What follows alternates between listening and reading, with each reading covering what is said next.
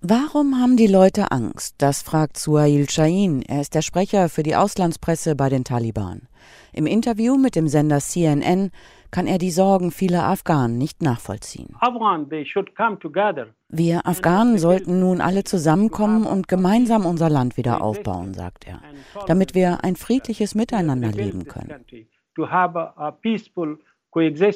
Die Taliban geben sich derzeit tolerant und offen. Frauen sollten sich bei ihnen melden, wenn sie an der Regierung teilhaben wollen.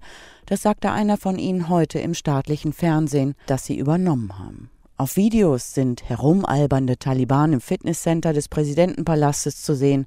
Sie verhandeln mit Frauen an einem gemeinsamen Tisch und geben live im Fernsehen Moderatorinnen Interviews. The girls and women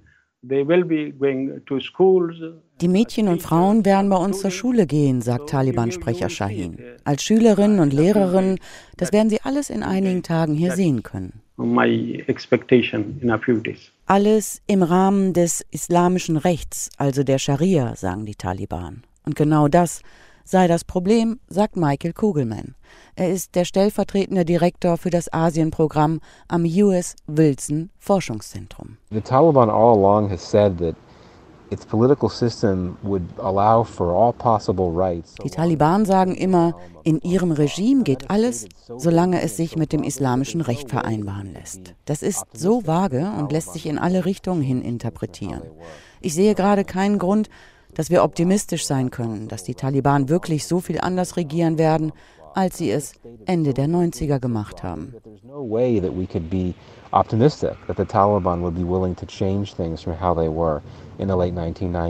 Afghaninnen und Afghanen teilen in den sozialen Netzwerken Videos, die aus Regionen stammen sollen, die schon länger unter der Herrschaft der Taliban sind. Darauf zu sehen, Diebe, die plötzlich an den Pranger gestellt werden, mit schwarz bemaltem Gesicht.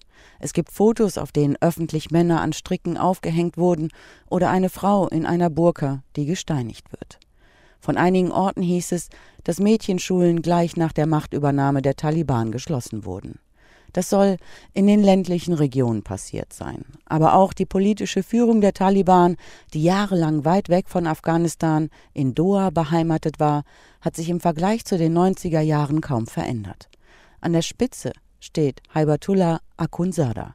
Er war schon der religiöse Berater des Taliban-Gründers Mullah Omar. Akhundzada ist nun der geistliche Führer der Bewegung und kann somit nicht abgesetzt werden. Denn bei aller vorgegebenen Toleranz, die Taliban pochen weiter darauf, dass sie ihr islamisches Emirat wieder einführen wollen. Das heißt in der Tat, sie wollen sich eng an die Scharia halten und Wahlen wären damit ausgeschlossen.